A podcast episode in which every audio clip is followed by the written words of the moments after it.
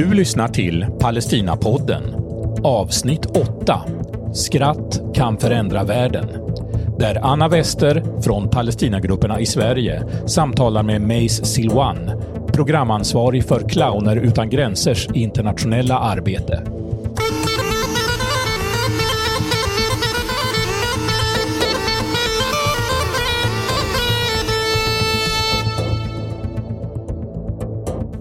Välkommen till Palestinapodden. Tack.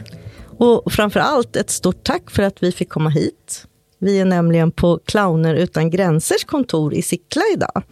Och vi är jätteglada att ha dig som gäst. I samband med Rysslands invasion och krig mot Ukraina bröt ut, så skrev du ett inlägg på Clowner utan gränsers blogg. Och jag har sett det här inlägget, det har delats jättemycket i mitt flöde. Och många gånger med kommentarer från personer från andra länder som har vuxit upp där det har varit krig och konflikt, att de känner igen sig i det du skrev. Och bland annat så skrev du ju att det gav flashbacks från när du var barn och att det tog dig tillbaka till Palestina. Kan du berätta om det, hur du kände när bilderna från Ukraina började komma? Ja, jag kan berätta att jag jag har svårt att somna ibland och jag har vana om att ta min mobiltelefon och titta lite på nyheterna och börja tänka på något annat. Och Det var vad jag gjorde då. Det var ungefär halv fem på morgonen, eller fem. Och det var det första som jag såg, är att uh, Ryssland uh, börjar sin invasion i mm. Ukraina och uh, bombar och så. Och direkt jag hörde liksom bomber. Uh, och jag kom direkt på alla liksom, minnen som jag haft sen jag var barn och sen jag var i Palestina. Um, jag, jag, är född i Jerusalem och uppvuxen i Ramallah. Och det har varit en hel del uh, invasioner mm. under min uppväxt. Uh, helt enkelt. Och det var just att man är van direkt på att höra helikopter helikopter mm. och sen efter det liksom um, militärflyg och sen hör man direkt att vet man att nu kommer det bomberna. Och så kan man, jag kunde liksom, jag kommer ihåg att även att man kunde vet hur nära er helikoptern är eller så ah. beroende på hur den, den låter och allt. Och direkt så jag kom på alla, liksom alla, jag hörde allting och jag kände också mitt hjärta som bara dunk, dunk, dunk, ah. dunk, dunk. Och bara rök som kom och allt. Så jag bara äh, kände panik. Ja. Uh, och allt kom tillbaks. Och jag trodde att jag har bearbetat det. Och det ja. känner jag mig också att det som jag har varit om med, det var inte så farligt eller så mycket som en hel del palestinier har varit om med. Det, I Ramallah är det ganska lugnt i jämförelse med till exempel Jenin eller Jenin flyktingläger eller Hebron eller andra områden. Men att alla dessa bilder och minnen mm. och lukt äh, ja. kom tillbaks. Och så veta att människorna upplever det här Exakt. just nu. Exakt. Och att människor upplever det här och i olika delar av liksom världen. Mm. Och att det är just i Ukraina som är geografiskt ganska också nära Sverige. Och att liksom Uh, varför igen händer mm. det här? Varför mm. ska folk vara utsatta för det här? Och mm. att just att det är så många som upplever det. Just det här att det kommer plötsligt utan mm. att man är förberedd mentalt mm. eller uh, till, till att det är liksom invasion eller mm. krig eller bomb. Jag fick panik uh, totalt uh, och kunde inte andas och så.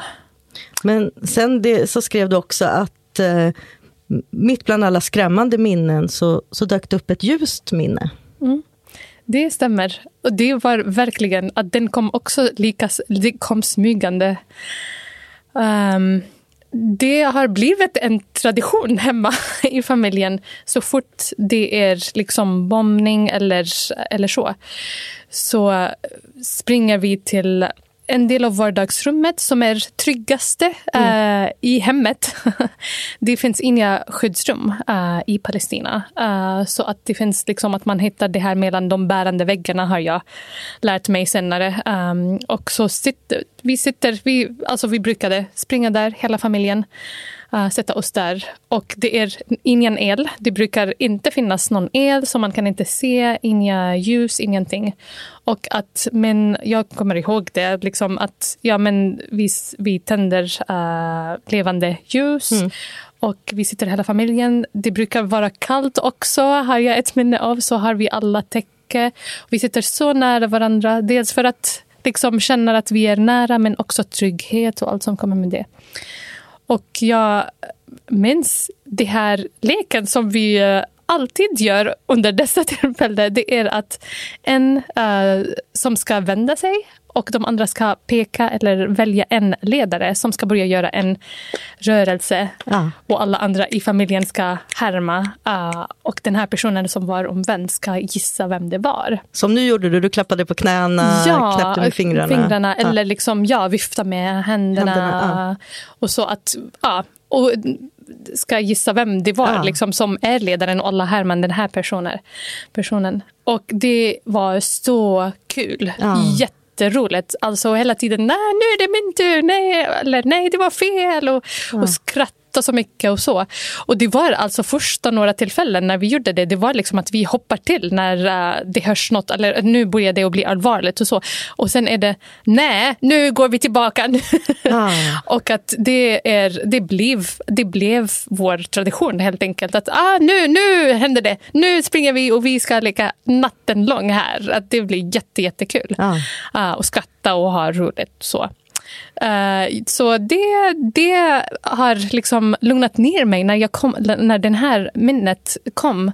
Och känns att wow, tänk att det sitter kvar, ja, ja, det här. Ja. Uh, att jag fick panik plötsligt nu när jag liksom läste Ukraina om Ukraina. Och sen kom den här och var bara...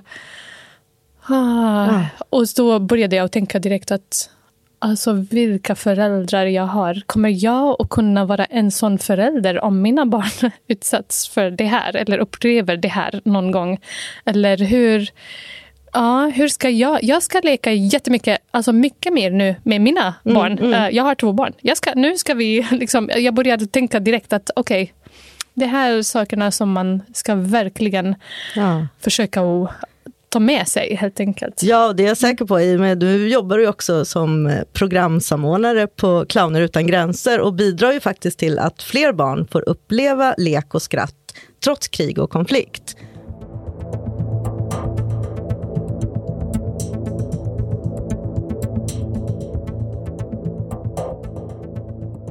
Du berättade tidigare att du är född i Jerusalem, uppvuxen i Ramallah. Vi har pratat om tidigare här i podden om hur ockupationen påverkar alla delar av palestiniers liv. Hur var det för dig att växa upp under ockupation? Ja, jättestor fråga faktiskt. Ja. Um, jag är född i Jerusalem, uppvuxen i Ramallah. Uh, jag Uh, kan inte nu ta mig till Jerusalem till exempel. Uh, det är omöjligt att besöka Jerusalem.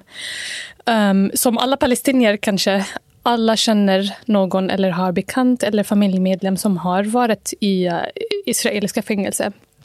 Um, min storebror har varit i fängelse för två år innan han uh, blev myndig. Han var 17 mm. år när han åkte till Jerusalem för att festa. Ja. det var inte något politiskt alls. Men att det var en jättefest, technofest och så. Han åkte dit och uh, blev gripen och satt i fängelse för två år uh, för att ha gjort det här. Så jag har varit om att okej, okay, man är, liksom kommer hem och ser ens föräldrar så oroliga och förstår ingenting. Och sen kommer inte storebror hemma. Och vad är, var är han och vad har hänt? Och uppleva två svåra uh, veckorna utan att veta var han är. Liksom tills man har liksom anlitat advokat som letar runt och så. All den här oro och kaos. Att mm. man vet inte, lever han eller inte? Vad har hänt? Vad, liksom, sätta allting... Ja, det har jag varit om med. Sen har jag och min tvillingsyster um, brukade det enda som kunde åka och hälsa på honom när han var uh, i fängelset. Det var i Askalon fängelse som är nära uh, Gaza geografiskt. Så vi fick, jag har det här minnet av att men vi fick varannan vecka åka själva utan vuxna med oss för att de kan inte med palestinska mm. liksom, uh, idé och så. Uh, så vi brukade själva åka. Um, en hel liksom, dagen innan åker vi, kommer till Jerusalem först, övernatta, och sen åka med Röda Korsets bussar uh, mm. till fängelset och så kommer vi och försöker att anmäla. Vi får inte anmäla oss för att besöka honom för att vi är inte myndiga. Vi behöver hitta en person som kan ställa upp och ansöka om att vi ska kunna träffa honom tills att bli um, hur säger man, uh, kroppsvisiterade för att uh, innan man ska gå in och träffa någon. Och uh, det, var, det var flera tillfällen som var jättejobbiga. Att man soldater som tar på oss på ett obehagligt sätt. Och Vi var barn och visste inte att det här är fel eller att vi har rätt att säga nej. eller att vi, vi ska, liksom, Det kändes att ja, men det är så många uh, såna saker uh, som har varit tuffa och jobbiga. Mm. Men jag kan också lätt säga att det har gjort oss, jag och min tvillingsyster, till de som vi är. Ja. Att vi är starka kvinnor nu som har, ett, som har varit om så himla mycket när mm. vi var barn. Mm. Och då nu när vi tittar på det, wow. Alltså allt det här gjorde att vi är oberoende, starka, kan åka själva var som mm. helst, hur långt det tar. Och för att kunna nå ett mål. Och målet då var att träffa liksom ja. storebror. Det är jätteviktigt. Um, och det jag tänker bara på det, det korta som du har berättat nu, så har du ju redan berättat om flera brott brott mot mänskliga rättigheter. Där som du säger att du inte får besöka Jerusalem. Och för de som inte vet det, det handlar ju om att det är murar, vägspärrar, soldater och att man måste ha tillstånd som man inte får, speciellt inte om man är ung. Men också eh, det obefintliga rättssystemet, eh, där pal unga palestinier fängslas, ofta på nästan alltid på godtyckliga grunder utan en rättvis rättegång. Exakt. Så bara på det här korta som du har berättat, liksom, mm. som, jag, som en jätteliten del, så har du redan beskrivit flera eh, brott mot mänskliga rättigheter. Och jag minns att det var varje månad att det var um, militär uh, rättegång, liksom mm. israelisk militär rättegång för min bror. Och de varje månad de skjuter mm. fram det och de har fortsatt att göra det fram tills han fyllde 18, att han blev myndig. Uh, och det var också, det är jättefel. Och nu känner jag att om man hade det här sociala medier eller något så skulle man ha liksom drivit något då. Uh, och så. Men sen också att jag tänker det här med jag känner att det är så många barn i Palestina som växer upp i den här och blir anklagades för att uh, kasta stenar eller vad det är och så. Och så blir de behandlat på ett sätt som är omänskligt och uh, oacceptabelt i alla liksom, la lagar och regler som mm. finns i hela världen. Mm. Och att jag känner att jag, varje gång jag träffar något barn i Palestina så säger jag om det här blir, då säger jag får, jag vill inte prata när jag inte har en vuxen eller någon eller mm. liksom allt det här som man utsatts för. Att vi behöver bli bättre på att veta att det är uh, fel. Så jag känner också att jag bär det här som ansvar. Mm. Det som jag utsattes för. Mm. Vill, jag vill absolut inte att några barn ska utsättas uh, för det, uh, såklart. Nej, och det är ju det är brott mot internationell rätt. Exakt. Att behandla brott mot barnkonventionen. Exakt. Så. Men också det du sa eh, på slutet där först, att, att det är viktigt att få med den delen, att det har gjort dig till den du är. Och det tycker jag också alltid är viktigt att, att prata om när man pratar om Palestina. Att, eh, vi kan berätta många hemska historier, men det är alltid historier också om motstånd, kamp, styrka. Och det, det är lika viktigt att lyfta fram. Exakt. Och det är det som är också intressant, alltså ockupation eller det att, uppväxt, att vara uppvuxen där och det som jag har varit om. Men jag har start, varit med och startat en cirkusskola och just i det så har, brukade jag också ta mig till andra ställen och städer och flyktingläger och så i Palestina för att träffa barn och flickor och kvinnor och hålla i cirkusträningar, workshops. Och det är också var det här målet att vi ska komma dit, vi ska göra det här vi ska ha kul och utvecklas tillsammans och lära oss nytt. Och oavsett liksom att komma, det finns massor med checkpoints som man upplever, stå i kö, kanske man kommer fram i tid eller kanske inte kommer tillbaka. Men just målet var alltid den som man liksom driver en. Att ja, ja men då så, jag sitter här, vi, tar, vi går ur bilen och jonglerar lite grann för att underhålla ja. oss tills liksom, ja. vi kommer fram och så. Att, att ja, ockupationen finns. Men sen finns också allt annat som gör livet så roligt faktiskt uh, att leva. Ja. Mm. Och det, var, det var lite min nästa fråga, ditt engagemang för en bättre värld, när började det? Det känns lite självklart nu att det alltid har funnits med, men jag vill fråga dig. ja, ja jag, jag kanske kan, liksom mina föräldrar har alltid varit positiva och uh, har trott på oss som barn. Uh, och um, jag har gjort teater, jag har varit i en danskompani och spelat basket och allt möjligt och alltid haft roligt. Som också jag har nämnt, även när det bombas och så, mm. så kunde mm, man mm. hitta det roliga liksom i det. Um, sen det var när jag började med cirkusskolan um, så var det att jag började att resa till olika flyktingläger som jag inte varit där tidigare. Liksom, och, och träffa människor som jag inte brukar umgås med eller vara med. Och se hur viktigt det är för dem, men också för mig. hur Alltså det är så mycket rewarding, eller hur ska man säga det? Att man känner att man är stolt och gör något så viktigt, om inte för mig, för andra. Mm. Och där började allt. Att det här är så viktigt. Och att man ser hur stolt, stolta de andra som man jobbar med blir ja. över det. Att det blir som en gnista, uh, ja. hopp. Uh, wow, det finns, det finns möjligheter. Vi kan göra något. Man, man trodde aldrig att jag skulle kunna jonglera eller stå på händerna eller göra det här. Nu kan jag göra det. Uh, det är så, så viktigt. Uh, och där började allt för mig. Jag förstår det. jag känner faktiskt den här gnistan bara här i våra, från dig ja. i vår lilla poddstudio här. Det är ja. jättehärligt att höra. Och, eh, och efter det, det, det började bara att rulla på tills fram till idag kanske. Um, jag började med cirkusskolan i Palestina men sen um, har jag pluggat också en hel del och har valt inte kanske jobba direkt med... Jag var inte rolig som artist, så bra var jag inte. Så jag bestämde mig att vara bakom kulisserna som producent men också mm, arbeta mm. med uh, public relations, med att söka medel för att kunna producera föreställningar och, uh, och så.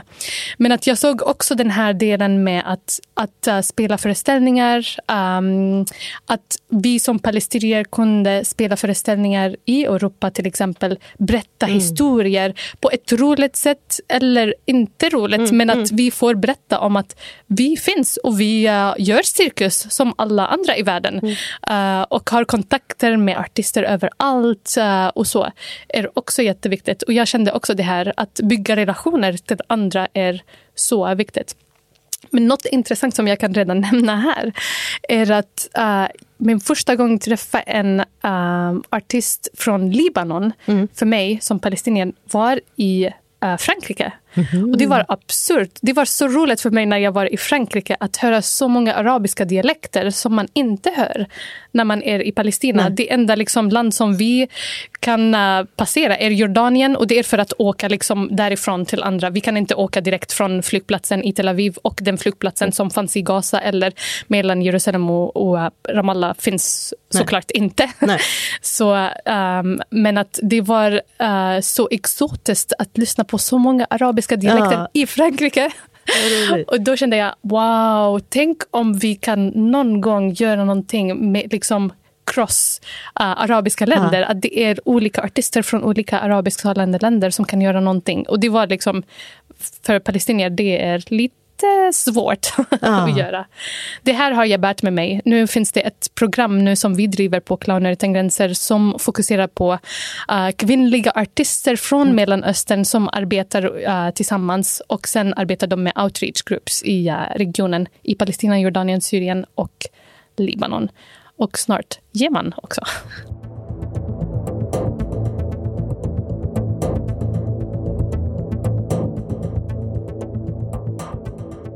När kom du till Sverige och hur kommer det sig? Ja, jag kom till Sverige september 2013. Men det, anledningen var kärlek, mm. kan man säga. Bra anledning. Ja, jag träffade min partner Kaspar i Palestina 2008. Han var cirkusartist. Aha. Och så kan man ja, föreställa sig historien helt enkelt. Vi träffades via uh, då The Palestinian Circus School när jag var med där. Så det blev kärlek helt enkelt. Mm. Det var en, ett förhållande i några år på distans. Sen flyttade jag till Frankrike för att plugga där och sen tillbaka till Palestina. Och han var så flexibel i, under fyra års uh, period. och sen ville han hem till Sverige och då um, kunde jag inte säga nej för att han var så flexibel under fyra års tid. Ja. Så det var okej. Okay. Ja, ja, och nu är du här och nu är, här. nu är du själv mamma. Och dina barn växer upp i Sverige. Om du jämför din barndom i Palestina med dina barns, vad skulle du säga är de stora skillnaderna eller likheterna? Ja, det finns så stora skillnader och uh, allt, allt, alltså kulturmässigt men också Um, om man tänker väder, vi brukade leka ut mycket mer själva utan föräldrar som litar på grannarna. Så liksom, ja, det, det finns så mycket, men det en sak som jag reflekterar kring, eller det var jätte jobbet för mig att tänka och planera första besök till Palestina med pojkarna när de mm. var lite större. Mm. Um, inte liksom i famnen och så, men att de pratar och reflekterar om saker och ting. Och det var um, när vi skulle åka till Palestina första gången uh, med dem. Hur ska jag förbereda dem mentalt om att mm. de kommer att se soldater, de kommer att se vapen överallt. En hel del checkpoints redan den liksom, första stunden när man ska åka från Jordanien till, uh, till Palestina, gränsen och så. Och det var så många frågor också från dem. Va, vad gör de här mm. personerna här? Varför mm. har de vapen? Vem är farlig här? Vad är det som händer? Liksom allt, allt det här. Och just att de, varför kliver vi av bussen nu? Men vi har precis gjort det nyss. Varför ska vi gå in i, genom den här apparaten? Mm. Alltså det är så många frågor som jag kan tunga. förstå det, vilken stress för, ja. för dig. Liksom, ni som ska, och det tänker, jag, det, det tänker man ofta på i Palestina också, stressen hos föräldrarna som är tryggheten. Och så kommer det soldater och kanske behandlar föräldrarna illa. Alltså det... Exakt. Och det är det som, som, är liksom, som jag reflekterar kring. Och mm. nu varje gång vi ska åka så ser vi till att vi har underhållningsverktygslåda. Lek, uh, såklart att vi försöker ändå att jag skapar den här stämningen, liksom ja. lekfullheten i stunden som gör att man inte blir ledsen, rädd eller mm. irriterad eller så. Mm. Um, men det är något som jag tänker på varje gång vi åker. Att nu kommer de att se de här grejerna. Vi kommer att passera mm. checkpoints. De kommer att se att människor behandlas olika. Och det är bra att de börjar att förstå att, vad som händer. Uh, så. Då är det ändå det som du pratade om i början, då för du ju ändå vidare det fina från dina föräldrar till, till dina barn. Tänker jag. Exakt. Och nu gör jag det här medvetet. Jag vet inte om mina föräldrar var medvetna om det, hur mycket det har påverkat Nej. mig. Men nu liksom jag tar med mig det här ja. verkligen.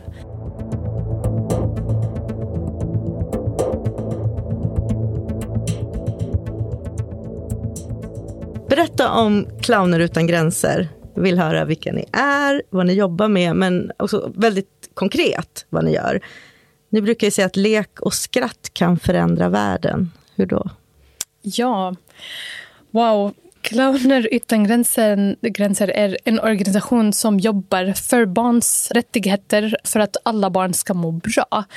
Framför allt i, i utsatta, i, alltså barn i utsatthet uh, runt om i världen. Och det började med att en grupp artister uh, som har samlat lite pengar, spelat föreställningar här i Sverige och sen har åkt till uh, Balkan back in the days, mm. området som var drabbat av krig mm. och har spelat föreställningar där. Och det var så så uppskattad och man såg hur barnen sög till sig ja. liksom den, den här energi, det här skrattet, det här glädjestunder. Att man ser att när man är inte van vid det, hur mycket det påverkar. Um, och då började allt. Att okej, okay, det här ska vi göra. Mm. Då började liksom vi um, spela, det är framförallt liksom spela föreställningar. Den traditionella turné består av föreställningar för barn och uh, vårdnadshavare uh, och familjer som är drabbat i um, krisområden och så. Vilka, län, um, vilka länder jobbar ni i nu? Oh, wow, många. Många? Många, många, många, många. många. men, men det är intressant bara att nämna att vi, det har utvecklats. Så ja. nu är det inte bara föreställningar ah, som, som vi driver. Uh, det är också workshops uh, med barn direkt och barn och vårdnadshavare som vanligtvis um, förlorar det här bandet mm. när det är uh, krig eller så. Uh, men också utbildningar för personal och volontärer som träffar och arbetar med barn på en vardaglig sätt som i child-friendly spaces i flyktingläger som um, i skolor som är eller alternativa till skolor och så vidare. Uh, med partners som Plan International, Unicef, Rädda Barnen, Röda Korset. Med personal som uh, träffar barnen direkt, uh, helt enkelt.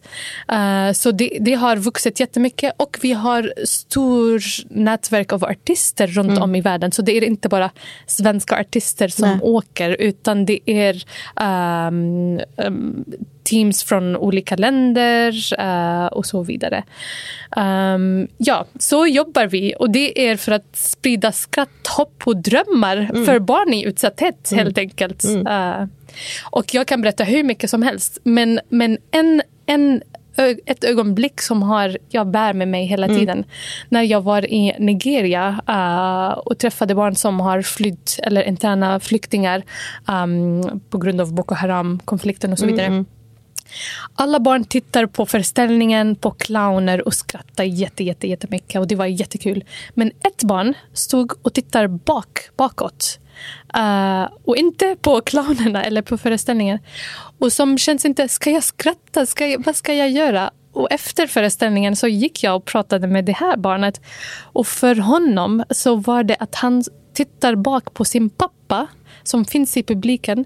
Och han säger att det här är allra första gången att han ser sin pappa skratta i hela sitt liv. Och det här var för mig men herregud, alltså det är att man, att ett barn, alltså för mig när jag var barn, jag kommer ihåg första gången jag uh. såg min pappa gråta. Och det har lämnat, alltså jag kommer ihåg uh. den här stunden, jag, jag kommer ihåg det exakt. Och för det här barnet var det samma sak fast det var skrattet. Och det känns som en happening, en stor händelse i det här barnets liv som han kommer att bära med sig livet ut. Att han såg sin pappa skratta mm. för första gången mm. under det här tillfället. Och det är det är det, är som, som, som vi gör.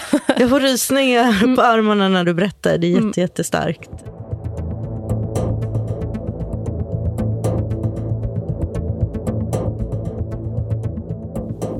Vad har ni för projekt i Palestina? Ja, CAPE, Creative Arts for Peace and Equality.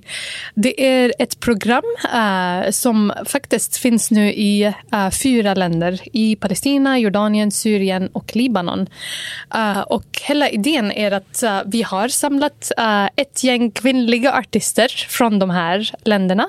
De har träffats i Libanon och har utbildats i kreativa metoder, hur man arbetar med att kunna stötta med psykosociala stöd stöd och så uh, via, uh, genom kreativa metoder. Clown, um, artsterapi, social therapy, en hel del redskap som de har fått ta del av. Mm.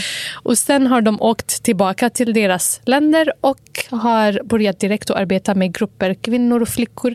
Framför allt på flykt, men också man märker så mycket om att kvinnor och flickor har inte utrymme lika mycket som män mm. uh, i Mellanöstern. Så det här är för att skapa trygga mötesplatser uh, där uh, kvinnorna och flickorna får dela med sig av sina erfarenheter, av sina berättelser och kunna känna att de inte är ensamma i det och um, bygga gemenskap och prata om deras rättigheter. Att det är ingen föreläsning om vad en kvinna ska ha för rättigheter. Nej. Absolut inte.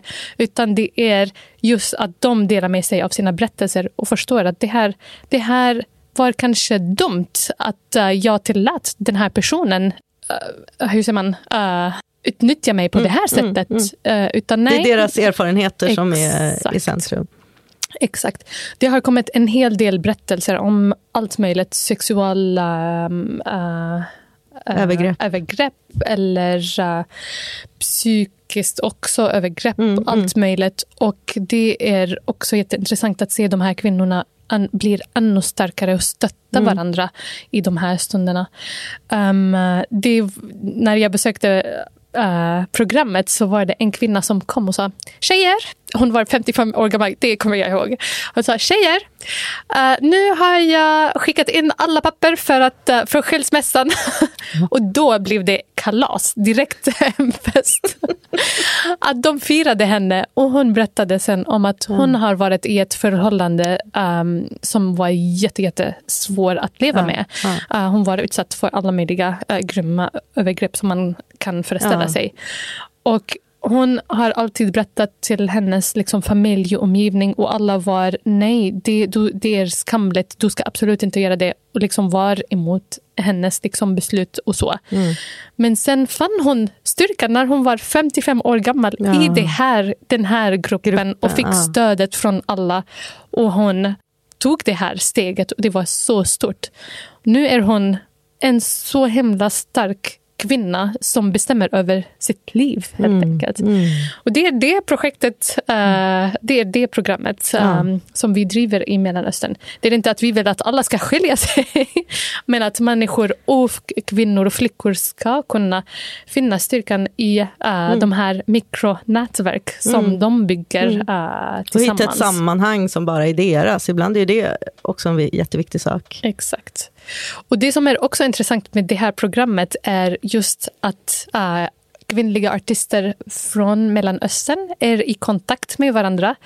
Det tar mig tillbaka till det här, min, min stund som jag hörde massa med dialekter första gången i Frankrike och kände så att wow, tänk om det finns liksom ett nätverk av starka ledande kvinnliga artister i uh, Mellanöstern.